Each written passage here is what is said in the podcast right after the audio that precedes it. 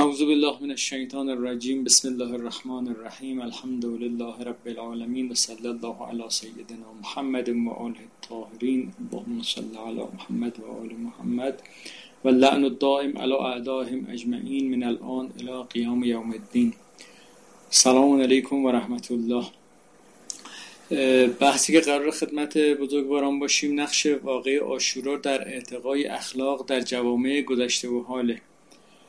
من با توجه به اینکه توی بحثم از آیات احادیث متعددی استفاده می‌کنم و خیلی وقتا افراد فرصت یادداشت برداری ندارن من این همه مطالب که استفاده می‌کنم رو توی فایل قرار دادم و توی همینجا هم در حین صحبت می‌ذارم و بعد از جلسه هم اگه خواستید من غالبا توی سایت و کانال خودم می‌ذارم دوستان می‌تونن اونجا مراجعه کنن چون بعضی وقتها بحثی پیش میاد که آیا مثلا حدیثش سندش چی بود و اینها.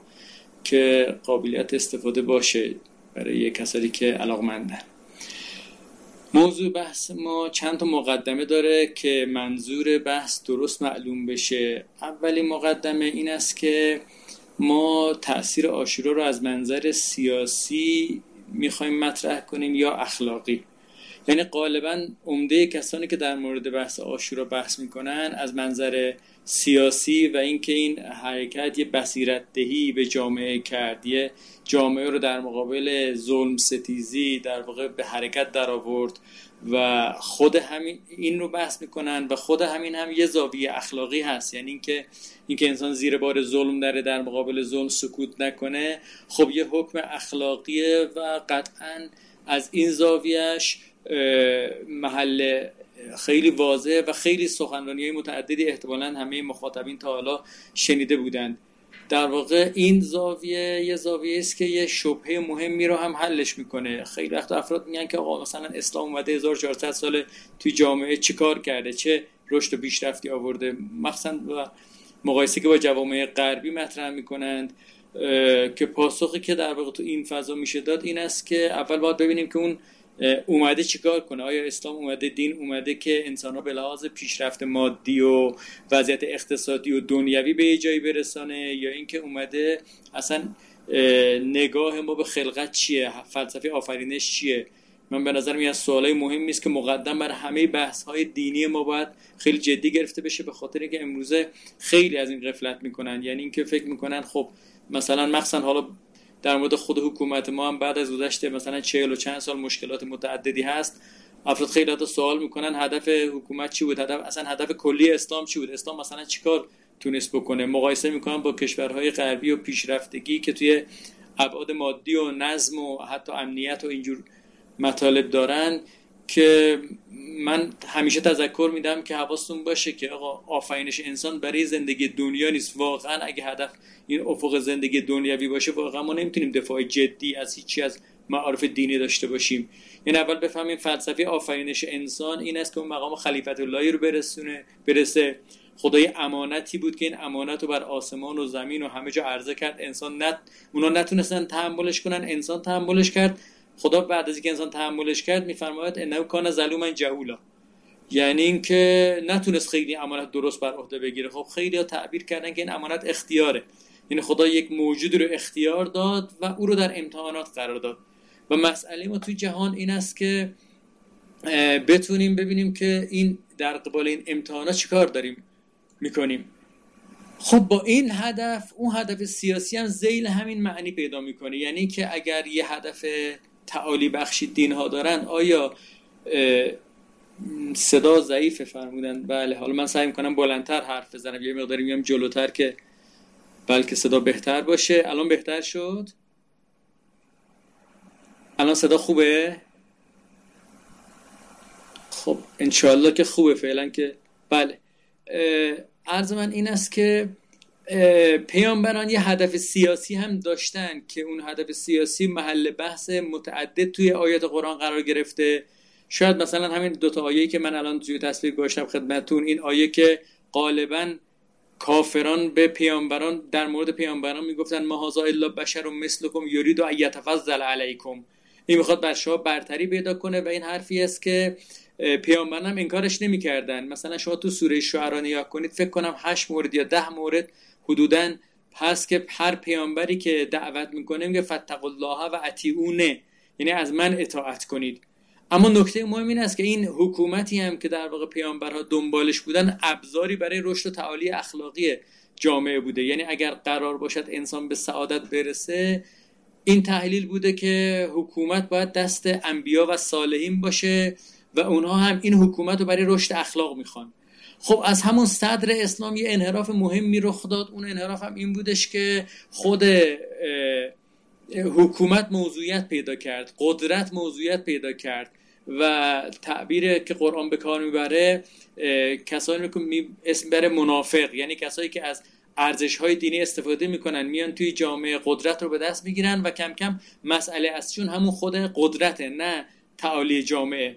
خب انحراف توی جهان اسلام رخ داد و بعد از این انحرافاتی که رخ داد حالا یه چند سال مختصری هست امیر حکومت کرد اما بلافاصله حکومت ایشون هم در واقع با انواع مشکلاتی که شد خیلی سریع به اتمام رسید و معاویه به دست گرفت و بعد از معاویه هم یزید و جریان انحراف در واقع تو جامعه اسلامی تثبیت شد و امام حسین علیه السلام از این زاویه یک حرکتی کرد یه اقدامی کرد که این مدل حکومت رو زیر سوال ببره و در واقع به تعبیری که حالا شاید تری در جایی مطرح می‌کنن نکته قشنگی هم هست میگن که در واقع امام حسین از مهمترین کارهایی که ثمره کار امام حسین بود این بود که تکلیف خلافت از یعنی حکومت و خلافت از اسلام جدا شد.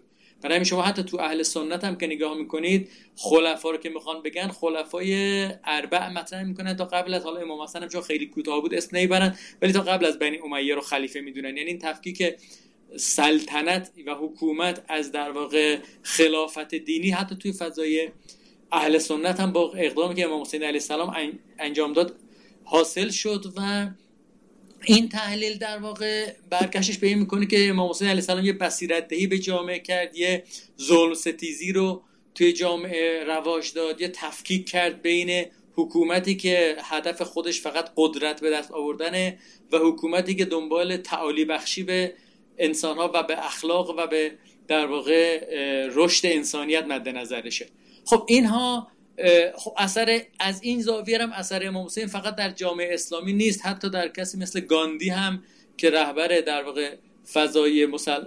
هندو هاست و اون انقلاب مهم رو توی فضای هند رقم زد. شما مشاهده می‌کنید که ایشون این جملات رو داره که من زندگی امام این جمله گاندیه که من زندگی امام حسین علیه السلام آن شهید بزرگ اسلام را به دقت خواندم. و توجه کافی به صفحات کربلا نمودم و بر من روشن است که اگر هندوستان بخواهد یک کشور پیروز گردد بایستی از سرمشق امام حسین علیه السلام پیروی کند. خب این تعبیری است که این از این زاویه امام حسین و در واقع واقع آشورایی اثر مهمی در تمامی جوامع نه فقط در جوامع اسلامی بلکه در تمامی جوامع گذاشت.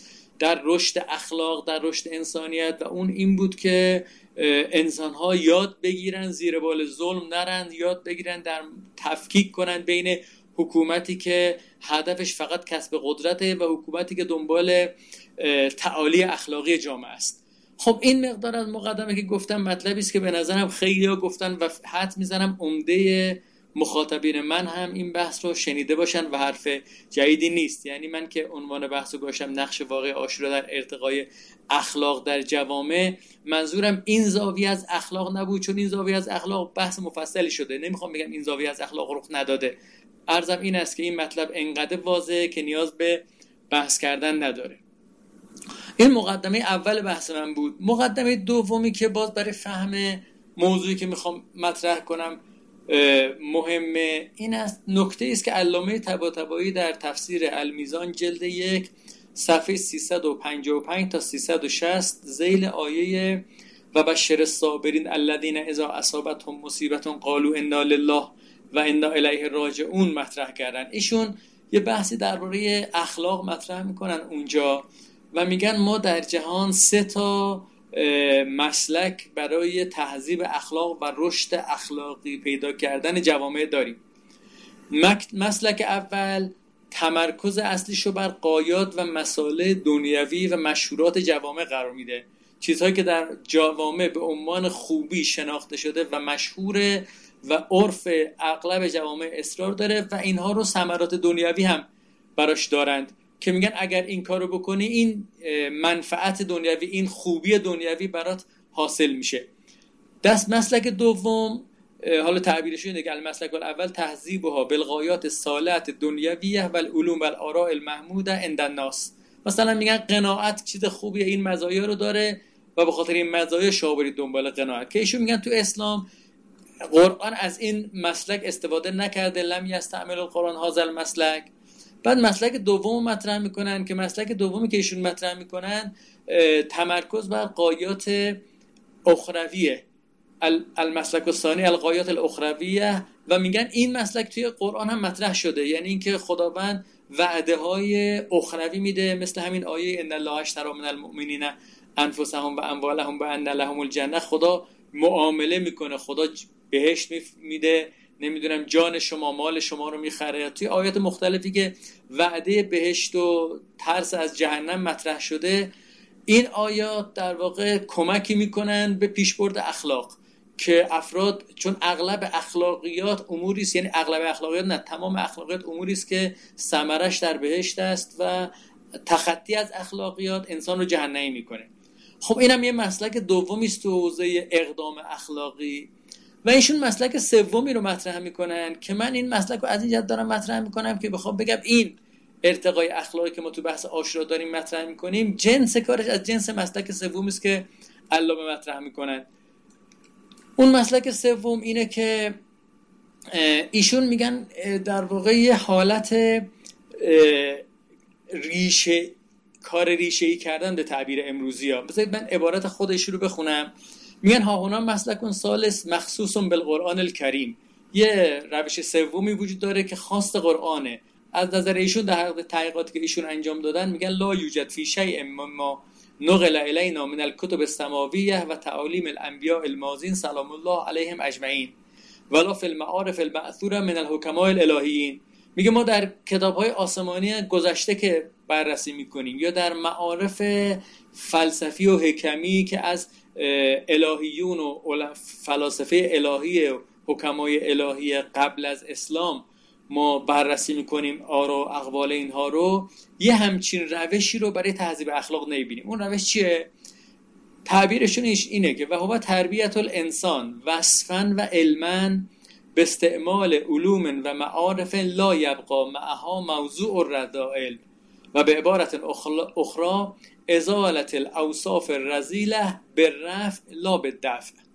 ایشون میگن یه مسلک سومی برای اصلاح اخلاق انسان ها و جوامع وجود داره و اون این است که ما با یه دسته از علوم و معارف یه کاری بکنیم که اساسا موضوع رضایل باقی نمونه. به تعبیر دیگری که ایشون مطرح می‌کنن ما به جای اینکه یک یک رضائل رو رفع بکنیم گناهان و بدی های اخلاقی که در وجود ما هست یکی یکی از وجودمون بیرون بکشیم دفع کنیم بالکل. یعنی یه کاری کنیم اساسا زمینه بدی ها توی وجود انسان نابود بشه یا لااقل به شدت تضعیف بشه. و ایشون خلاصه حالا بحثشون من نمی‌خوام اون بحث رو مفصل بگم این است که ایشون میگن که قرآن یه نگاه توحیدی رو مطرح می‌کنه که خداوند همه کاری عالمه و توجه به اون نگاه توحیدی و جدی گرفتن اون نگاه توحیدی اساسا انسان رو از افق محاسبه گری هم بیرون می‌بره. بخوایم تعبیری به کار ببریم تو احادیث شاید بشه گفت منظورشون همون نیست که عبادت احراریه که در قبال عبادت عبید و تجار مطرح میشه.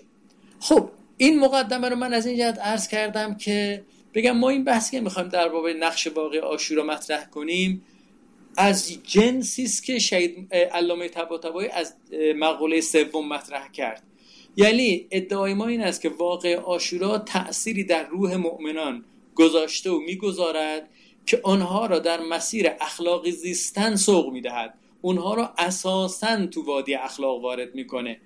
یعنی من نمی‌خوام تو این جلسه در مورد این بحث کنم که فلان اقدام امام حسین علیه السلام در این جوامع اینگونه اثر گذاشت. به نحو موردی و به نحو جزئی. اون بحث اولی هم که عرض کردم تقریبا از این جنسه. یعنی ما میگیم امام حسین علیه السلام با مدل ظلم ستیزی خودش روحیه ظلم ستیزی که یک ویژگی بارز اخلاقی است رو در جوامع تثبیت کرد. من از این مقوله ها نمی‌خوام بحث اخلاق مطرح کنم. نه فقط اون مورد رو نمی‌خوام بگم بلکه می‌خوام نمی‌خوام بحث رو برم سراغ انواع ویژگی مثبتی که تو کربلا رخ داد تو واقع آشورا رخ داد. مثلا عیسی رو نمی‌دونم کمک و انواع موارد خاصی که رخ داد. و با این موارد بگم خب این کار موجب شدش که در جوامع این اخلاق بالا بره.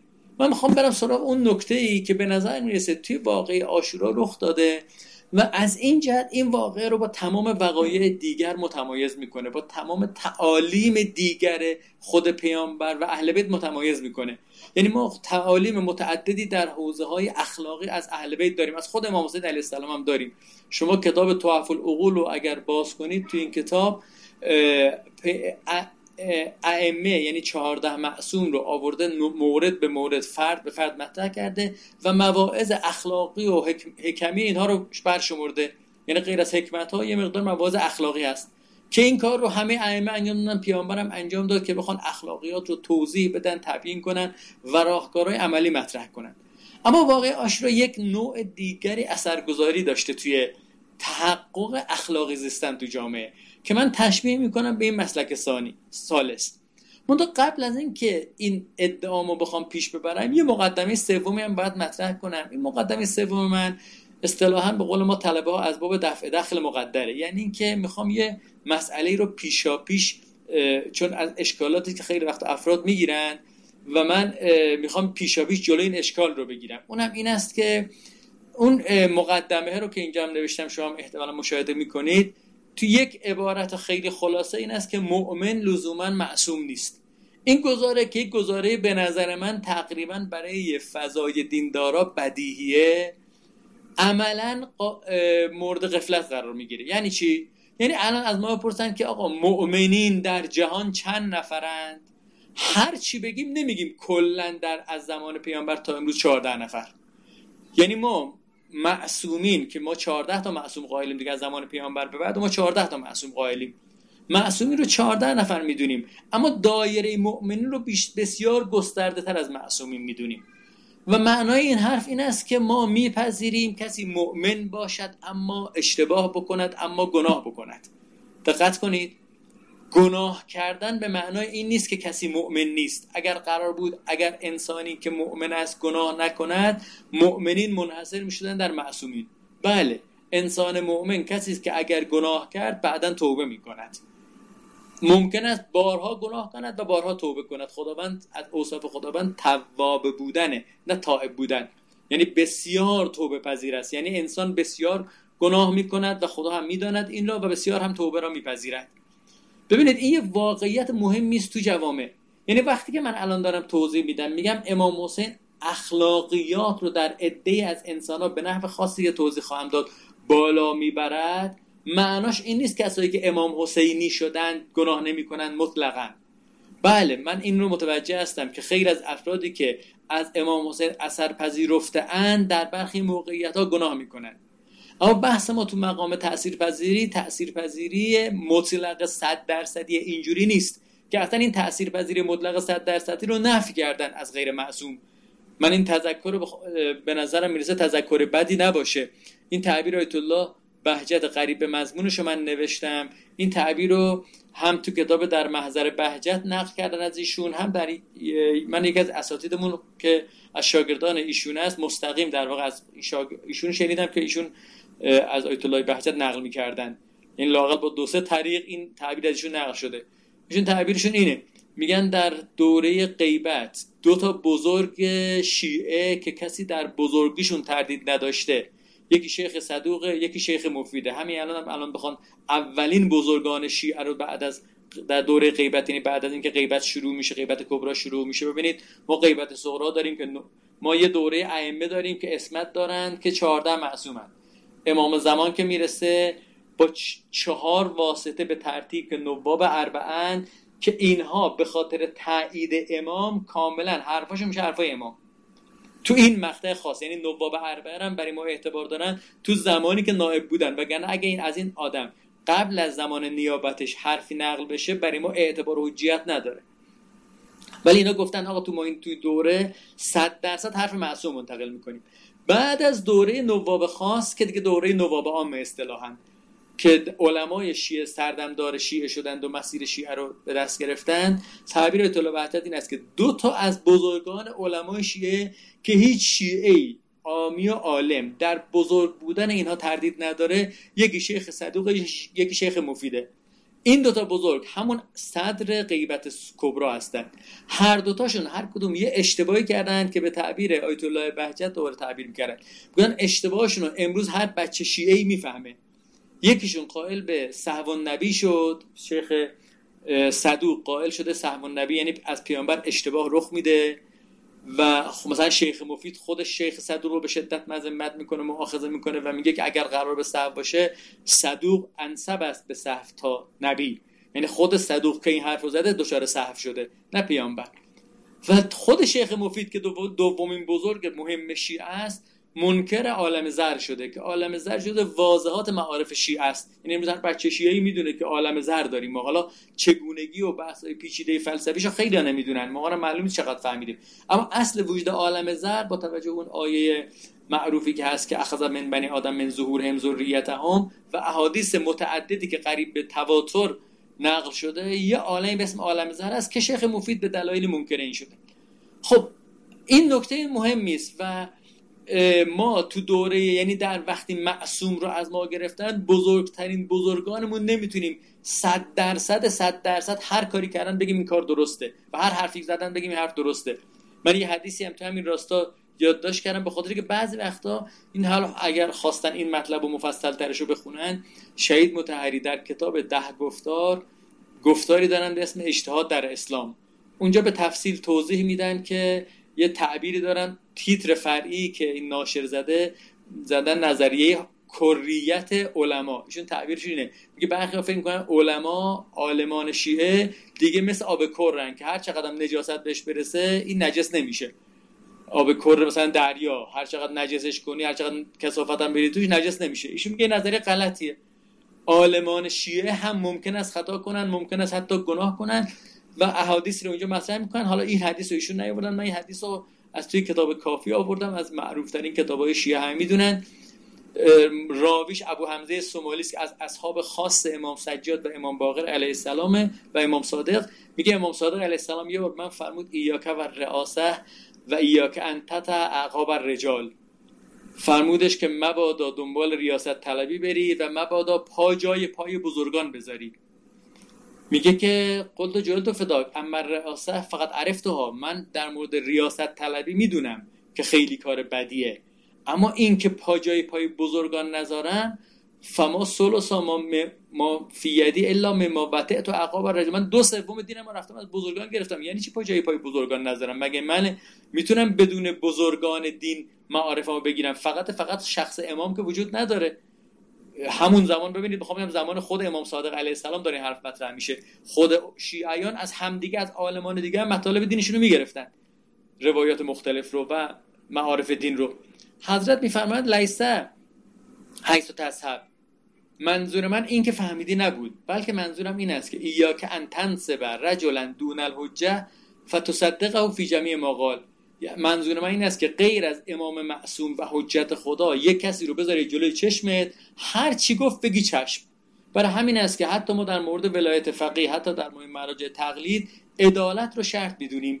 یعنی اگر احراز قطعی بشه برای کسی که یه مرجع تقلیدی از عدالت افتاد یه ولی فقیه از عدالت افتاد این دیگه ولی فقیه یا مرجع تقلید نیست. و اینم یک مطلب خیلی واضح. همه علما هم گفتن دو محل مناقشه هم اصلا نیست.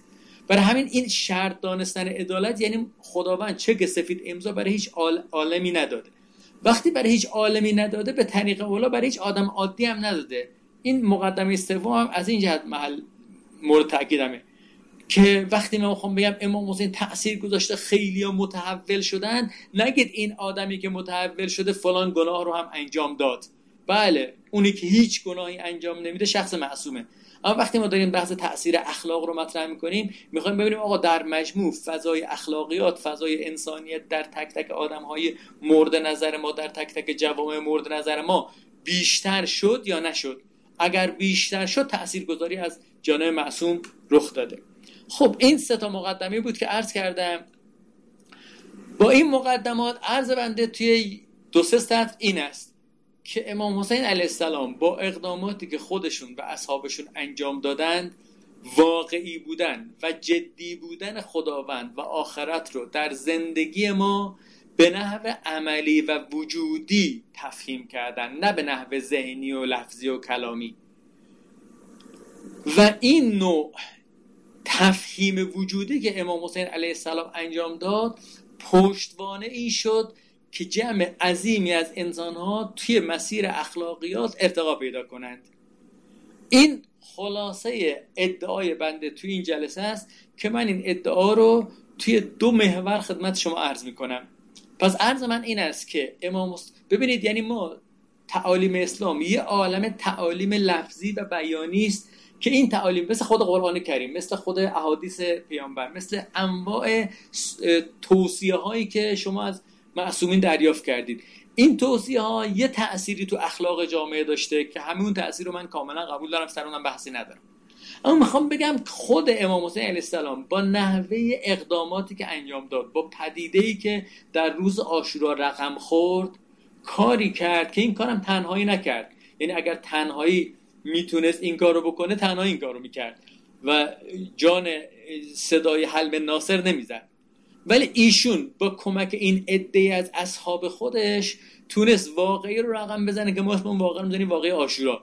این واقعا هم چرا میگیم آشورا؟ بخاطر که در این روز خاص این واقعه رقم خورد با اینکه قبل و بعدی داشت. اما رقم خوردن این واقعه کاری کرده که کسی که این واقعه رو میشنود توجه می‌کند با شنیدن این صرفا و صرفا اطلاعاتش اضافه نمیشه. بلکه تأثیری در وجود او می‌گذاره که این تأثیره به نحو با یه مقدار تسامح ناخداگاه او رو به سمت اخلاقی زیستن حرکت میده. من این مطلب رو در قالب دو تا محور توضیح میدم. اما قبل از اینکه اینو توضیح بدم می‌خوام بگم این نکته نکته است که تو خود احادیث معصومین هم مرتوجه بوده. یعنی این نوع کارکرد ویژه و خاص امام حسین علیه السلام. دقت کنید من چند تا حد... معروف ترین حدیث اون حدیثی است که همه شنیدید که از پیامبر اکرم صلی الله علیه و آله و سلم روایت شد که فرمودن حسین منی و انا من حسین احب الله من احب حسینن حسین از من است و من از حسینم و خداوند هر کس که حسین را دوست بدارد دوست دارد. خدا دوست دارد یعنی خدا پارتی بازی می‌کند یعنی خدا می‌خواد رفیق بازی بکنه. یا خدا دوست دارد اساسا دوست داشتن خدا تو این تعابیر خاص ناظر به اخلاقی زیستن و انسانی بودن انسان هاست. ما می‌دونیم هرچه انسان ها رشد اخلاقی بکنن بیشتر محبوب خدا واقع می‌شوند. چرا؟ چون خداوند خودش قله مکارم اخلاق است تخلقو به اخلاق الله. یعنی اساسا اخلاقی زیستن یعنی صفات کمال الهی رو در خود محقق کردن.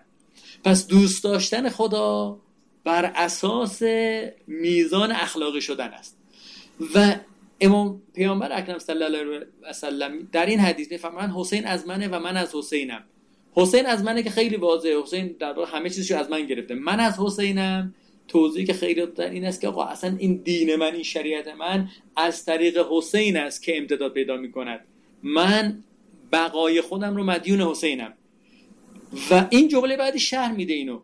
میگه این حسینی که ما داریم مطرح می‌کنیم یه جوری است که کسی که این را دوست بدارد خدا او را دوست میدارد. و خدا چه کسی را دوست میدارد؟ قرآن کریم فرمود ان کنتم تحبون الله فتبعونی یحببکم الله. اگر می‌خواید خدا شما رو دوست بدارد از من پیامبر تبعیت کنید تا خدا شما رو دوست بدارد. از من پیامبر تبعیت کنید یعنی چی؟ یعنی تمام اخلاقیات رو رعایت کنید. یعنی رشد اخلاقی دیگه یعنی همین مسئله با ارتقای اخلاق در افراد و جوامع مختلف. خب ما عرض من این است که این خود این نکته که امام حسین یه قضیه خاصی دارد برای رشد اخلاقی انسان. تو احادیث مد نظر قرار گرفته. این حدیث که حدیث معروفی بود دوست حدیث دیگه من یادداشت کردم. این حدیث های بعدی که یادداشت کردم اینقدر معروف نیست.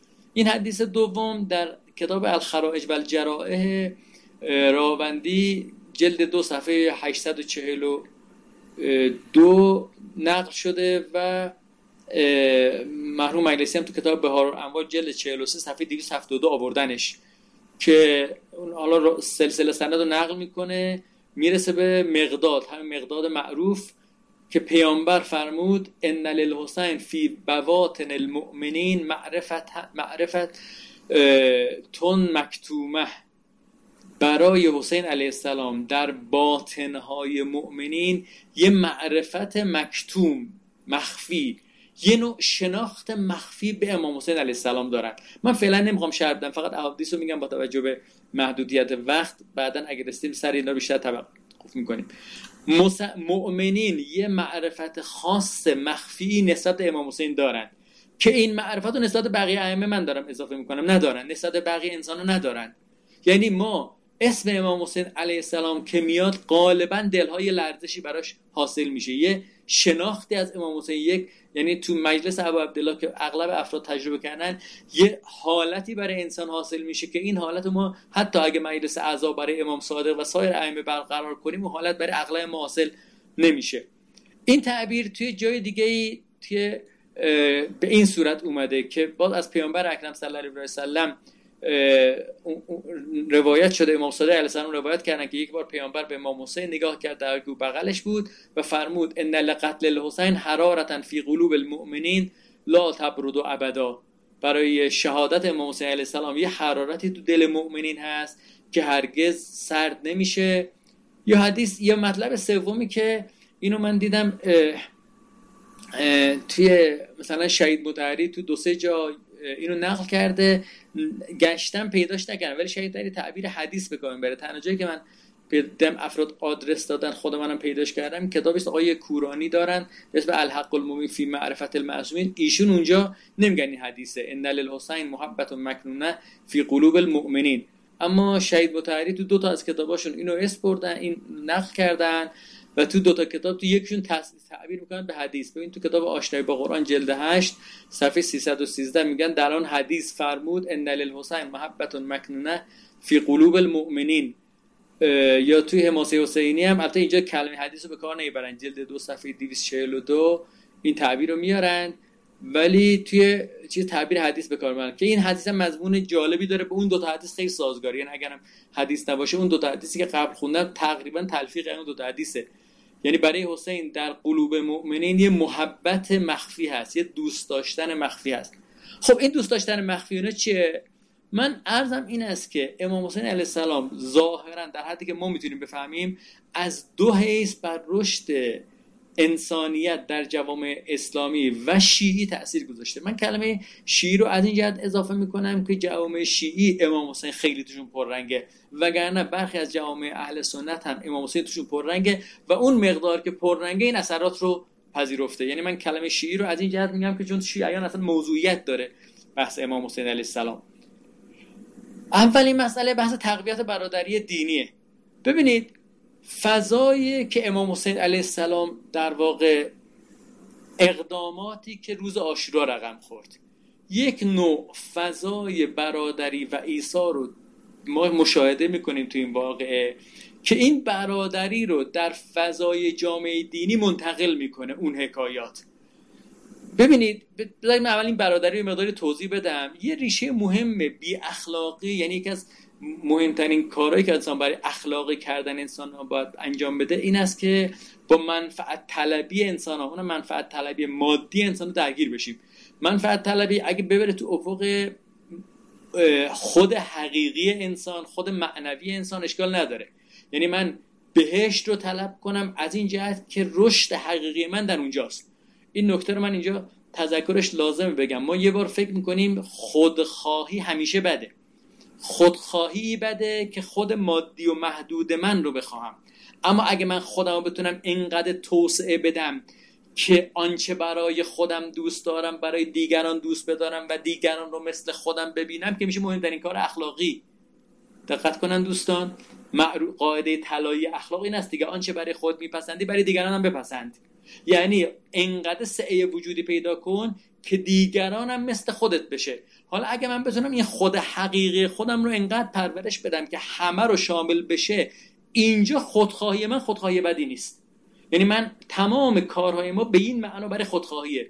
این مقالطه هم که برخی وقت افراد می‌کنن میگن دنبال بهش رفتن خودخواهیه. بله این خودخواهی خودخواهی بدی نیست. چرا؟ چون من با سعه وجودی خودم با بی نهایت شدن با ذوب شدن خودم در خدا دنبال رشد خودم هستم. این خود خود خیلی خوبیه. این خود اگه ما فراموش کنیم اصل بدبختی ما اینه که این خود رو فراموش می‌کنیم. یعنی به تعبیر قرآن نس الله فانسام انفسهم. خدا رو فراموش می‌کنن خود واقعیشون رو فراموش می‌کنن. پس این خود واقعی چیز خوبیه. و ما هر چقدر برای این میدان بها بدیم ضرر نکردیم. مولوی توی این مصنویش یه داستان مفصلی داره داستان شیرینیه. خلاصه داستان این است که میگه یه کسی شبها می‌رفت. مثلا خونهشو میساخت. حالا قدیم ظاهرا اینجوری بوده. اگه کسی توی زمین کسی دیگری خونه میساخته اون صاحب زمین صاحب خونه می‌شده. میگه میگه که روزا بره خونه بسازه شب می‌رفت خونه میساخت. این رفتش رفت ساختش. خونه که به نهایت رسید یه با تو روز رفت قول امروزه افتتاش کنه. رفتید تو خونه همسایش خونه رو ساخته. یعنی همه زحماتش هدر رفته. بعد اونجا استفاده اخلاقی می‌کنه. میگه کار خود کن کار بیگانه نکن. در زمین دیگران خانه مکن. کار خود کن کار بیگانه مکن. کیست بیگانه؟ تن خاکی تو که همه از اوست رنجوری تو. میگه آقا این اگه خودت منت شد این تن خاکی داری برای دیگری کار می‌کنی. برای خود حقیقیت کار کن که به رشد بکنی. یعنی اساسا رشد اخلاقی ما هممون دنبال رشد اخلاقی هستیم. رشد اخلاقی خودم. اگه من ایثار می‌کنم برای اینکه خود معنویم رشد کنه. برای این پرانتزی که باز کردم حواستون باشه این منفعت طلبی تو افق مادی بده. اما بله منفعت طلبی تو افق مادی بده. هر چقدر ما بتونیم از این افق منفعت طلبی مادی فراتر بریم از این خود مادی اون فراتر بریم رشد کردیم. خب تو ادبیات قرآنی میان میگه آقا مهمترین ویژگی تو در نسبت با سایر انسان هایی که تو مسیر سعادتن مؤمن این کسی که تو مسیر سعادت قرار گرفت. این تعابیر قرآنی هم آدم به توجه کنه خوبه. ما بعضی رو تو فضای فقهی محض می‌فهمیم. خب دچار سوء تفاهم میشیم. مؤمن یه معنای فقهی داره به کسی که مسلمان باشه شیعه باشه اینا میگن مؤمن. یه معنای قرآنی داره معنای قرآنی کسی که ایمان داره به خدا یعنی کسی که باور داره خدا رو باور داره آخرت و باور داره خودش رو. بعد قرآن میفرماید انما المؤمنون اخوه. یعنی رابطه تو با انسان هایی که باور دارن یه ماورایی رو باید رابطه برادری باشه. بله با انسانهایی که منکرن با انسانهایی که شیطان صفت شدن شیطان تو وجود خودشون محقق کردن نباید رابطه برادری داشته باشیم باید رابطه دعوا داشته باشیم نباید با اونها بچسیم متصل بشیم چون اونا رو ما رو با خودشون بدبختی میکشونن. اما با برای اونا دلسوزی می‌کنیم و دنبال هدایتشون هستیم. اما رابطه برادری یعنی اینکه من همه چیزم دوتا برادر صمیمی با همدیگه ندارن اصطلاحا. برای همدیگه هر کاری می‌کنن. میگه رابطه مؤمنین رابطه برادریه.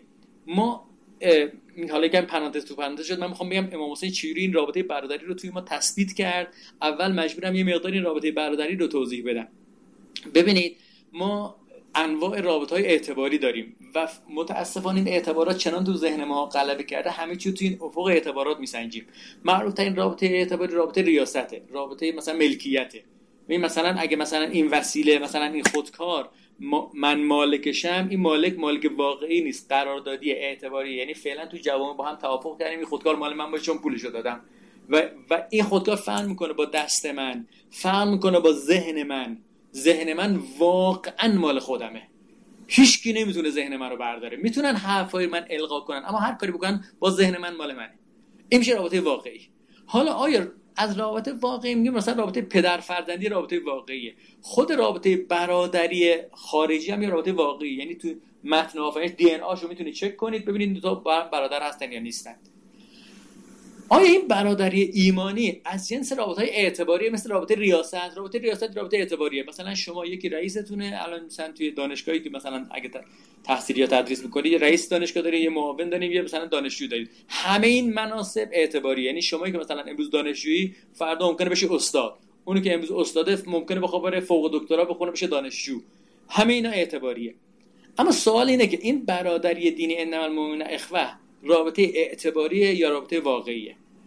اگه افق تحلیل ما افق دنیوی باشه رابطه اعتباریه. یعنی که خلاصه خدا گفته با هم برادر باشید. وگرنه من که مثلا با شما که الان دارید من برنامه نگاه می‌کنید برادر شما که نیستم. حالا پرانتز کوچیکی هم باز کنم. کلمه اخوه توی قرآن معنای است که هم ما تو فارسی بهش برادری میگیم هم خواهری. یعنی هم از برادری و خواهریه. مطلق رابطه است که در واقع فرزندان با هم دیگه دارن. شاهد قرآنش هم این است که تو سوره نساء آیات یکی دوتا به آخرش فکر کنم. میگه این کانو اخوتن رجالا و نساءن. این مترجمین همه تو ترجمهش موندن. اگر برادرانی بودن زن و مرد. خب برادرها که زن نیستن مردن همشون دیگه.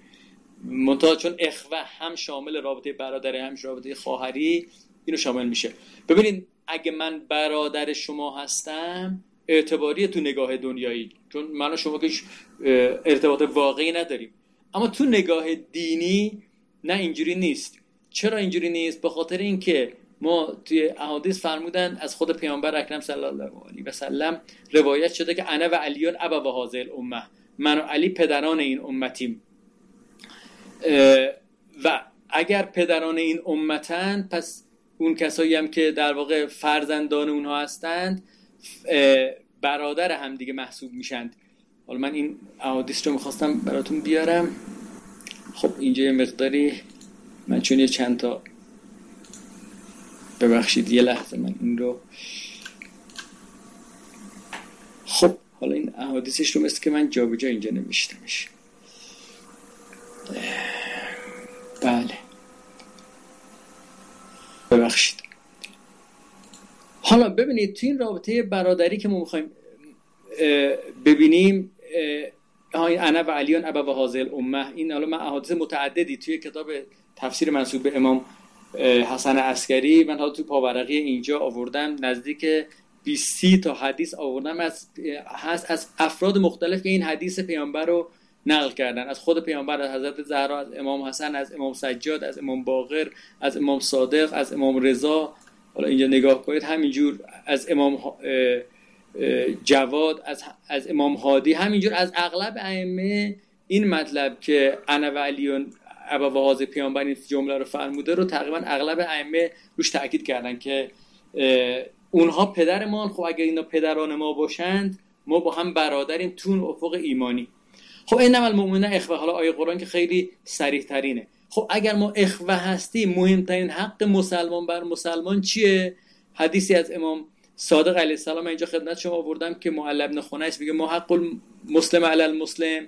امام صادق علیه السلام میفرماید که هفت تا حق دارن که هر کدومشو اگر ضایع کنی از ولایت خدا خارج شدی. آسون ترینش این است که به لهو ما توه بول نفسک و تکره لهو ما تکره لنفسک. اونی که خود دوست داری برای او دوست داشته باش اونی که خودت دوست نداری برای اون دوست نداشته باش. خب این معارف رو به لحاظ ذهنی برای ما گفتند.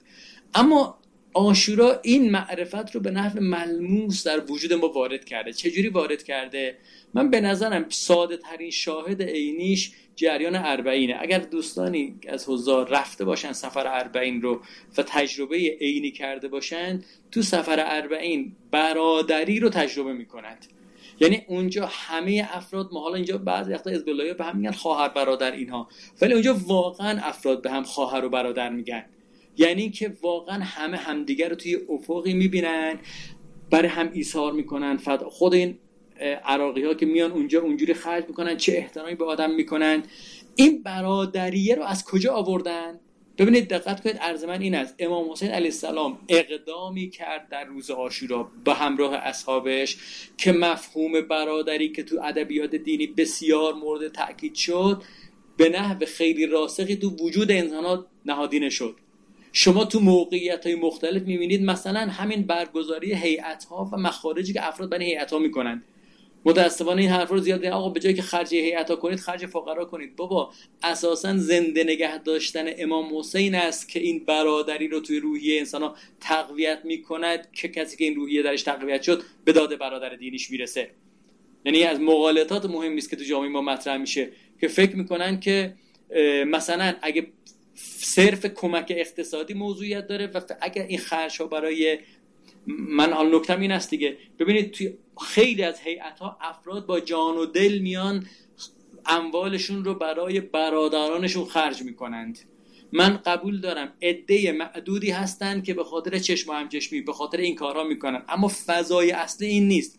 فضای اصلی فضای برادری است. و این برادری چجوری حاصل شده؟ حاصل عرض من این است که واقعی آشرا اینو تو جامعه دینی رقم زده. و برای همین است که می‌بینید آمار جرم و جنایت تو ایام محرم در مجموع میره پایین. چون یه فضای اخوتی رو به نحو کلی تو این جوامع مشاهد هستیم. در واقع یکی از نه تاثیرگذاری های آشورا تو ارتقای اخلاق این است که روحیه برادری که غلبه می‌کنه بر منفعت طلبی رو تو جامعه گسترش میده نه به نحو ذهنی. ببینید افراد روزه حضرت عباس می‌خونن روزهای مختلف می‌خونن. یعنی شاید شما از هر صد تا منبر که برید ده تاش درباره پنج تاش هم درباره اینکه برادری باید داشته باشیم توضیح نمیدن. اما وقایع آشورا که برای انسان ها نقل می‌کنن این وقایع حس ایثارگری رو در انسان تقویت می‌کنه. حس گذشت حس از خود کندن و برای دیگران هزینه کردن. حسی که تو اون حدیث فرمود تو بول نفسک ما تو بول غیرک. این تاثیر رو ما شما می‌بینید. یعنی همین است که می‌بینید من گفتم توی جوامع مختلف شما ببینید خود جامعه ما تو ایام محرم و اینها و تو ایام غیر از این. تفاوتی که تو روحیات مردم هست. تفاوتی بین جوامعی که اینجوری برای امام حسین و جوامعی که اصلا امام حسین ندارن. نکته دومی که من به نظرم امام حسین علیه السلام تاثیر می‌ذاره توی ما تقویت کرامت نفسه. ببینید توی احادیث این نکته زیاد تاکید شده که ریشه خوب بودن این کرامت نفسه اینکه انسان خودش رو ارزشمند ببینه. من اول چند تا حدیث بخونم براتون. این احادیث همش از امیرالمؤمنینه. توی کتاب تصنیف قرر الحکم و درر الکلم صفحه 231 این چند تا حدیث پشت سر هم اومده. من کن اومد علیه نفسه لم یوهنها بالمعصیه. کسی که نفسش نزدش کرامت پیدا کنه با معصیت و گناه او رو پست نمی‌کنه. اصلا آدمی که بزرگواره گناه نمی‌کنه. ببینید افرادی که گناه می‌کنن کجا گناه می‌کنن؟ توی چه موقعیتی گناه می‌کنن؟ شما هیچ وقت در محضر یه آدمی که عالم اخلاق مثلا آیت الله بهجت مثلا یه اینجور شخصی باشی حاضر نیستی گناه بکنید. اگه خودت رو این ببینید یعنی حالا به جای آیت الله بهجت خودت آیت الله بهجت ببینید. خودت رو یک شخصیت بزرگ ببینید در محضر خود هم حاضر به گناه کردن نیستید. من کن اومد علیه نفس و هانت علیه شهوتو کسی که خودش رو بزرگ ببینه شهواتش دلخواهاش براش کوچیک میشه. یعنی یه آدمه که بزرگ منشه این آدم با بعد هر کاری خودش کوچیک نمی‌کنه با هر خواسته ای من کن اومد نفسه قل شقاقه و خلافه. کسی که نفسش برای خودش بزرگ بشه شقاق اختلافات درگیریاش خیلی کم میشه. گذشت توش زیاد میشه. من کرامت نفسو سقرت دنیا فی عینه. کسی که کرامت پیدا کنه دنیا و دنیا طلبی تو دلش پایین میاد. به خاطر دنیا جنگ و دعوا نمی‌کنه. ریشه بدی ها همین دنیا طلبیه. خب حالا این کر... این کرامت نفس و از اون طرف منهانت علیه نفس و فلا تعمل شر رو اگه کسی خودش ارز خودش بیاد پایین از شر این گفتن در امان نباشید. فلا ترجو خیره. از اگه کسی ارزش اومد پایین امیدی به خوبیش نداشته باشید. یعنی آدمی که خودش رو عزم با عظمت نمی‌بینه حاضر هر کاری بکنه. ببینید مثال متعدد دارن آقا کیا میرن تو کاباره؟ مثال اخ... فسادهای اخلاقی. کیا تجاوز می‌کنن؟ کیا مست عقل میشن؟ همین سا... کیا حاضرن راحت دروغ بگن؟ کیا حاضرن راحت غیبت بکنن؟ کیا حاضرن راحت بدگویی از دیگران بکنن؟ رضایل اخلاقی همیناست دیگه. کیا حاضرن انسان دیگر رو بیرحمانه بکشن؟ کسی که ارزشمندی خودش اومده پایین. انسانی که متعالی میشه ارزش میشه حالا مثال های ما یادی هم بکنیم از شهید قاسم سلیمانی که یه انسان متعالی بود. ببین انسان متعالی میز حاضر آدم های انود آدم های داعش صفت رو از بین ببره. ولی وقتی می‌بینه یه بچه تو محاصره افتاده اونجور پریشان میشه اونجور تمام تلاش رو می‌کنه. آیا حاضر یه سیری در گوشه یک مثلا بچه یک مزدومی بزنه؟ چرا؟ چون یه عظمتی تو وجود خودش احساس کرده. این این درک کرامت نفس و بزرگی خیشتن این در واقع ریشه اخلاقیاته. خب امام حسین علیه السلام چیکار کرده؟ خب همه می‌دونید دیگه مهمترین شعار امام حسین که دیگه تقریبا شعاری است که بین المللیه درباره امام حسین. هر وقت امام حسین مطرح کنن حیات من نزله رو مطرح می‌کنن. یعنی اون جمله حالا من عین کامل عبارتشون آوردن الا ان الدعی ابن الدعی قد رکز رکزنی حالا برخی چیز بین اثنتین. استلت و دله این آدم چنین و چنان منو بین دو چیز مخیر کرده بین شمشیر و ذلت. این ذلت چی بود؟ ابن زیاد نامه داد که آقا جون تو باید به حکم من تسلیم بشی. حالا برخی فکر کنن این بیعت ظاهرا اینجا بیعت نیست. اون ذلتی که محل بحثه خاص بیعت نیست. چون ائمه ما تو درست حضرت امام حسین علیه السلام فرمود مثلی لا یبای مثل یزید. این حضرت اینو فرمود. اما دقت کنید مثل امام حسین کیه؟ امیرالمؤمنینه. امام سجاده امام باقره. بقیه ائمه دیگه. مثل یزید کیان؟ بقیه خلفای اموی آیا بقیه بیعت کردن؟ به زور به اجبار به اکراه بلی. یعنی یعنی اونجایی که حفظ جانشون می‌رسید بلی. امام حسین هم این موقعیت اگر پیش می اومد حاضر بود. اما اونا یعنی بیعت می‌کردن که معنای این بیعتی بود که امان می‌دادن و نمیگشتن اما معلوم بود امام حسین می‌خوان بکشن بر قیمتی. و گفتن اون توی همون اول داستان امام حسین هم نامه میادش که بیار در ملعام عام سرشو بزن. یعنی بیعت بگیر و سرشو بزن. یعنی بیعتی که ذلت محضه. این نزول علی حکمی جمله ابن زیاد که نامه زد و به عمر سعد گفت. عمر سعد پیشنهاد میادش که آقا امام حسین بره بیعت کنه. ابن زیاد اینو نپذیرفت. و گفتش که نه فقط فقط این که تسلیم حکم من بشه. تسلیم حکم شدن رو هم دوتانی بدونن. تسلیم حکم شدن اگه تو سریال مختار دیده باشید آخر سریال اینا تسلیم حکم مصعب شدن. تسلیم حکم یعنی ما تسلیم میشیم دستمون رو بلند می‌کنیم. هر چی تو بگی. خواستی ما رو آزاد کن خواستی ما رو برده کن خواستی ما رو به بیگاری بکش خواستی ما رو بکش. هر چی تو بگی. و مصعبم تو اونجا همشون رو کشت. آقا به مسلم امان دادن کشتنش. به امام حسین امان هم ندادن. گفتن تو نزول علی حکم. یعنی تسلیم به قید و شرط ما بشو. خب معلوم از این سراسر ذلت است. و امام حسین فرمود که آقا من زیر بار ذلت نمیرم. یا الله لنا ذالک و رسوله و المؤمنون و حجور تابت و حجور طهرت و نفوس ابیه و انوف همیه من ان نؤثر طاعت الله علی مسار الکرام. حضرت فرمودش که آقا جون من اصلا توی دامنی پرورش یافتم کسانی منو بزرگ کردن اونها نفس های بلند مرتبه جان های با همت همین داغ قوی اینا به ما نمی‌ذارن که من طاعت تسلیم شدن از یک آدم پستی رو بر فدا کردن و رها کردن کرامت خودم از دست بدم. این حیحات من نزله امام حسین علیه السلام اساسا روحیه حیحات من نزله میاره. و کسی این کرامت خب ببینید یه بار هستش خب امیرالمؤمنین خود پیام همون احادیث که من امیرالمؤمنین خودم کلی می آقا کسی کرامت داشته باشه چه اینو چنان؟ چقدر اینا توی ما تاثیر می‌ذاره؟ اما یه کسی می‌بینیم تو موقف ذلت قرار می‌گیره و میگه حیات من نزله. همه ما از داستان کربلا یک اوج و کرامتی احساس می‌کنیم. اون کرامت در اوه. ولی ما با شنیدن اون داستان به تعبیر این موضوع همزاد پنداری می‌کنیم. خودمون رو می‌بینیم تو افق او قرار میدیم. او کرامته به ما منتقل میشه و وقتی او کرامت به ما منتقل شد انسانی که خودش رو کریم ببینه اهل گناه نیست. برای همین است که مجلس ابا عبدالله مجلس گناه نیست. مجلس رشد نفس رشد اخلاقی مجلسی است که انسان ها احساس سبکبالی اخلاقی می‌کنن توی مجالس شرکت می‌کنن. احساس تعالی معنوی می‌کنن. چرا؟ چون روح شما پیوند می‌خوره با روح یک انسانی که می‌گفت حیات من نزله. و این نکته نکته خیلی مهم است که توی احادیث ما گفتن که امام حسین گریه برش چه می‌کنه. من در واقع وقتم تقریبا رو به اتمام بحثم رو جمعندی کنم. ببینید موضوع بحث ما نقش واقعی آشورا در ارتقای اخلاقی جوامع بود. گفتیم یه تاثیر اخلاقی واضحی داشته که همه گفتم من نمی‌خوام بگم. اونم تقویت روحیه ظلم ستیزیه. روحیه ظلم ستیزی یک ویژگی بارز اخلاقیه که قطعا امام حسین علیه السلام اینو تو جوامع مختلف گسترش داد. من گفتم چون همه منبر این رو شنیدن من نمی‌خوام سر این بحث کنم. من بحثم سر این بودش که آقا مهمترین مبنای اخلاق این است که من خودخواهی و منفعت طلبی نفسانی رو کنار بذارم.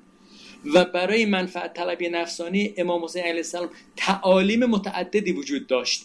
تعالیم فراوانی وجود داشت. اما امام حسین علیه السلام اومد این تعالیم رو ملموس و درونی کرد برای ما. دو تا به دو جا خیلی اینو ملموس کرد. یکی با برادری که روز آشورا خودش و اصحابش با همدیگه نشون دادن روحیه برادری رو به ما منتقل کرد. دوم با این شعار حیات من نزله که خودش و اصحاب و اهل بیتش نشون دادن این حیات من نزله رو در وجود ما منتقل می‌کنه. این کرامت خودش ما منتقل می‌کنه. که من این حالا چون یک چند دقیقه وقت داره این نکته گریه رو هم اینجا همینجا به نظرم عرض کنم. این که گفتن تو احادیث که گریه بر ابا عبدالله گناهان رو پاک می‌کنه چه می‌کنه چه می‌کنه اینها بعضی وقتا آدم فضاهای روشن فکر ما بیفته آقا یعنی چی؟ آدم یه قطره اشک بریزه یه گریه بکنه. بعد نمی‌دونم این همه گناهش پاک میشه. مگه پارتی بازیه؟ ببینید گناه گریه بر ابا عبدالله گریه کی حاصل میشه؟ زمانی که پیوند روحی بین ما و اون شخص رخ میده. ببخشید. دخترم بعدم بیاد. این دختر کوچولومون اینجا هستش. یه مقداری می‌خواد ما صحبت کنیم وقتی که این پیوند روحی بین ما و شخص برقرار میشه ما گریه می‌کنیم. ببینید شما برای کی گریه می‌کنید؟ برای انسان خدای نکرده پدرش مادرش برادرش از دنیا بره گریهش می‌گیره. اما از شما سوال می‌کنم پسر خاله عموی دخترمتون اگر دنیا بره گریه می‌کنید؟ مجلس ازشون شرکت می‌کنیم تسلیت هم میگیم به خانواده به این اقوام دور. ولی غالبا اشکمون نمیاد. مگر اینکه یه پیوند روحی خاصی با او داشته باشیم. مثلا نمی‌دونم مثلا همسفر کربلاتون باشه مثلا یه چیزی. شما با کس برای کسی گریه می‌کنی که پیوند روحی برقرار می‌کنی این که میگن که آقا ما ملت اشکی کلی هم مسخره می‌کنن این اتفاقا من به نظرم نفهمی افرادی است که این رو اینجوری تحلیل می‌کنن. ببینید گری ما خندیدن کاری نداره. شما من می‌تونم از این جوک هایی که توی این شبکه مجازی هم پره دیگه. بگم براتون ظرف دو سه ثانیه بگم همتون بخندید. اما گریاندن مهمه. چرا؟ چون زمانی کسی گریه می‌کنه گریه اصلا افسردگی نیست. اتفاقا گریه پیوند روحیه. زمانی کسی گریه می‌کنه که پیوند عمیق روحی برقرار می‌کنه. ببینید یه کسی که مادری که بچهش مرده بهش میگن گریه کن. گریه کن راحت میشی. آیا این گریه می‌کنه؟ افسرده میشه یا گریه می‌کنه؟ اون ارتباط روحیش رو تخلیه می‌کنه. ما ارتباط روحی وقتی برقرار می‌کنیم تعبیر آیت الله بهجت دارن میگن گریه از عرش نازل میشه. گریه بر ابا عبدالله چجوری گناه ها رو میبخشه؟ من روحمو وقتی گریه می‌کنم یعنی اون ارتباط روحی من انقدر انس روحی بین من و او برقرار شده که من تونستم پیوند برقرار کنم. خب وقتی پیوند برقرار کردم آقا حضرت امام حسین علیه السلام اهل بیت دریای نورن دریای رحمتن. اگه من که سر تا پا لجن گناهان منو گرفته بیاندازن تو دریا یه یک ثانیه هم بیاندازن تو دریا و در بیارن این لجنه از من پاک نمیشه. مسئله ما اینه که با گریه این اتصال برقرار میشه. اون وقت شما چرا این بشه چون او انسان کریمی است. دوستان ظاهرا سوال دارن. بذارید سوالات رو آخر جلسه خدمتتون عرض می‌کنم. این کرامتی که امام حسین علیه السلام داره پیوند روحی ما برقرار می‌کنیم وقتی پیوند روحی برقرار شد طبیعی است که گناهان بریزه. طبیعی است که اخلاقیات مبناش تو وجود انسان شکوفا بشه. بله ما بعد هم گناه می‌کنیم اما در مجموع امام حسین علیه السلام با این انتقال کرامتش جوامع رو در مسیر اخلاقی زیستن پیش برده. این روایت گری هم که مثلا حالا من توی کامل و زیارات اگه خواستید اینجا آوردم خدمتتون. از صفحه صدش یه بابی داره نزدیک ده 15 تا حدیث داره درباره گریه بر ابو عبدالله. که کسی یه قطره اشک بریزه بر ابو عبدالله چگونه گناهانش پاک میشه؟ این گناه پاک شدن یا بهش فرش واجب میشه؟ به خاطر که انسان رو پاک می‌کنه. بله. حالا اگه کسی گریه کرد اومد بیرون دوباره رفت گناه کرد دوباره گناه دارن گناهش دوباره روش حساب می‌کنن. اما اما این انسان رشد کرده. مثل هر کسی توبه می‌کنه و دوباره گناه می‌کنه. نباید ما دوباره گناه بکنیم. اما امام حسین اثر رو توی وجود ما می‌گذاره. پس عرضمو جمع بندی کنم. امام حسین به دو مکانیزم رشد اخلاقی رو تو جوامع رقم زده. ببینید چرا من کلمه جوامع گذاشتم؟ افراد نذاشتم به خاطری که اتفاقا عمده ارتباطات ما با امام حسین ارتباطات جمعیه. یعنی توی هیئت ها تو عزاداری ها ما بیشتر ارتباط بگیریم تا توی مطالعه خاص. وقتی که مطالعه داریم می‌کنیم زندگی ما و کار فردی یه ارتباط ذهنی داریم می‌گیریم. ولی وقتی توی مجلس عزاداری میریم توی حیات میریم تو این برنامه ها میریم برنامه های جمعی میریم توی این برنامه های جمعی اون ارتباط وجودی حاصل میشه اون روح معنوی حاصل میشه. هم روح برادری در میان ما حاصل میشه هم کرامت نفس ما بالا میره. و این دوتا دوتا پایه بنیادین اخلاقی است. برای همین است که امام حسین یکی از زمانت های اجرای اخلاق تو جوامع دینی و خصوص شیعی بوده و هست. و اگر ما تو جوامعمون خیلی از اخلاقیات رو به نحو عادی تو جامعه داریم اینا رو مدیون امام حسین علیه السلام هستیم. ببینید دوباره این اشکال رو نکنید. آقا تو جامعه ما دزدی دروغ غیبت فلان هست. من نمیگم اینها نیست. اما یه عواطف صمیمانه تو جامعه ما هست که شما مثلا تو جامعه غربی مشاهدش نمی‌کنید. یک دلسوزی هایی هست که اینا رو مشاهده نمی کنیم عرض من این است که تاثیر امام حسین و این برادری دینی و این روح دینی است که این رو توی جامعه ما نهادینه کرده. ولو که انقدر توی ما نهادینه شده باشه خودمون بهش توجه نکنیم. من عذرخواهی می‌کنم. عرایزم یه مقداری طولانی شد. در خدمت بزرگواران هستم. اگر بنایی بر پرسش و پاسخ هست و هم مطالب یک, یک نفر لاقل میدن مکتوب سوالی نوشته چند نفرم در حین صحبت دست بلند می‌کردن. من در خدمت هستم حالا خانم موسوی شما هر جو که صلاح می‌دونید ادامه جلسه رو بفرمایید که چگونه پیش بریم. السلام علیکم و رحمت الله و برکاته. اما اون سوالی که سرکار خانم امینی ظاهرا فرمودن امام سجاد علیه السلام بیعت نمودن به طور کلی. آیا سایر ائمه علیه السلام با خلفای زمان خود بیعت نموده بودند؟ متاسفانه بله. اما نه بیعت از رو رضایت ها دقت کنید. اصلا ما از اوصافی که در مورد امام زمان در فلسفه غیبت داریم تو احادیث میگن که حدیث بکن از خود از توقیعات خود امام زمان علیه السلام است که میفرماید که هیچ کدوم از پدران من نبودن مگر بیعت و تاقیت زمانهی این عبارت رو جستجو کنید حدیث رو پیدا می‌کنید. بیعت و تاقیت و زمانهی بر گردنش بود. و یکی از فلسفه غیبت امام زمان حالا نه از خود امام زمان باشه از کدوم از ائمه الان شک دارم. میگه و یکی از فلسفه غیبت این است که بیعت هیچ طاغوتی بر نیست. بیعت طاقت و زمانه. خب امام سجد علیه السلام که داستان بیعت کردنش معروفه که وقتی تو واقعی حر ریختند اینها رو چیز کردن مجبور کردن همه رو که هر کس بیعت نکنه سر از بدنش جدا میشه. حضرت گفتش یعنی حضرت اول چیز کرد بعدش گفتن که مخیری یا بین جدا شدن سر از بدنت یا بیعت کردن. امام سجد علیه السلام هم بیعت کرد و ما توی شیعه و توی بحث تقیه این مسئله رو داریم که حتی دشنام دادن به امیرالمومنین تو فضای تقیه کسی جانش رو بر این راه چیز کنه بهتر از حدیثی داریم توی کتاب همین کافی در به تقیه هست. میگه دو نفر اومدند یه نفر به امام فکر کنم امام صادق یا امام باقر علیه السلام انا شک دارم. خبر داد که دو نفر رو تو کوفه گرفتن گفتن که یکی گفتن که از امام علی علیه السلام تبری بجویید تا چیز کنن شما رو رها کنن. یکیشون تبری جست و رها شد دومی تبری نجست و کشتنش شهیدش کردن. امام حال امام صادق علیه السلام اگر باشن فرمودن که اونی که تبرجوس رجل فقیه فی دینه. این کلمه فقیه فی دینه رو اگه توی این سایت های جستجو کنید این حدیث رو پیدا می‌کنید.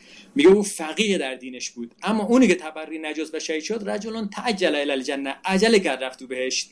عجله کردن خوب نیست بعد میموند و بیشتر رشد می‌کرد. اما نه اینکه کار بدی کرد بهش رفت. ولی کی بهتر این کارو کرد؟ اونی که تو دینش فقیه بود می‌دونست بر از وظیفه دینش چیه. برای همین است که بیعت کردن اهل بیت بیعت کردن به اجبار بود. خود داستان امیرالمومنین هم معروفه دیگه. حضرت علی تا زمانی که از زهرا زنده بود بیعت نکرد. بعدش چی؟ بعد بی ریختند خونشون و به زورشون رو مجبور به بیعت کردن. به زور ازشون بیعت گرفتن که تو نقل هم میگن میگن دستشو به دستش زد و گفت همین به عنوان بیعت قبوله. بله بیعت از رغبت هیچ کدوم از ائمه نکردن. اما بیعت به اجبار رو همشون ظاهرا انجام دادن. بله.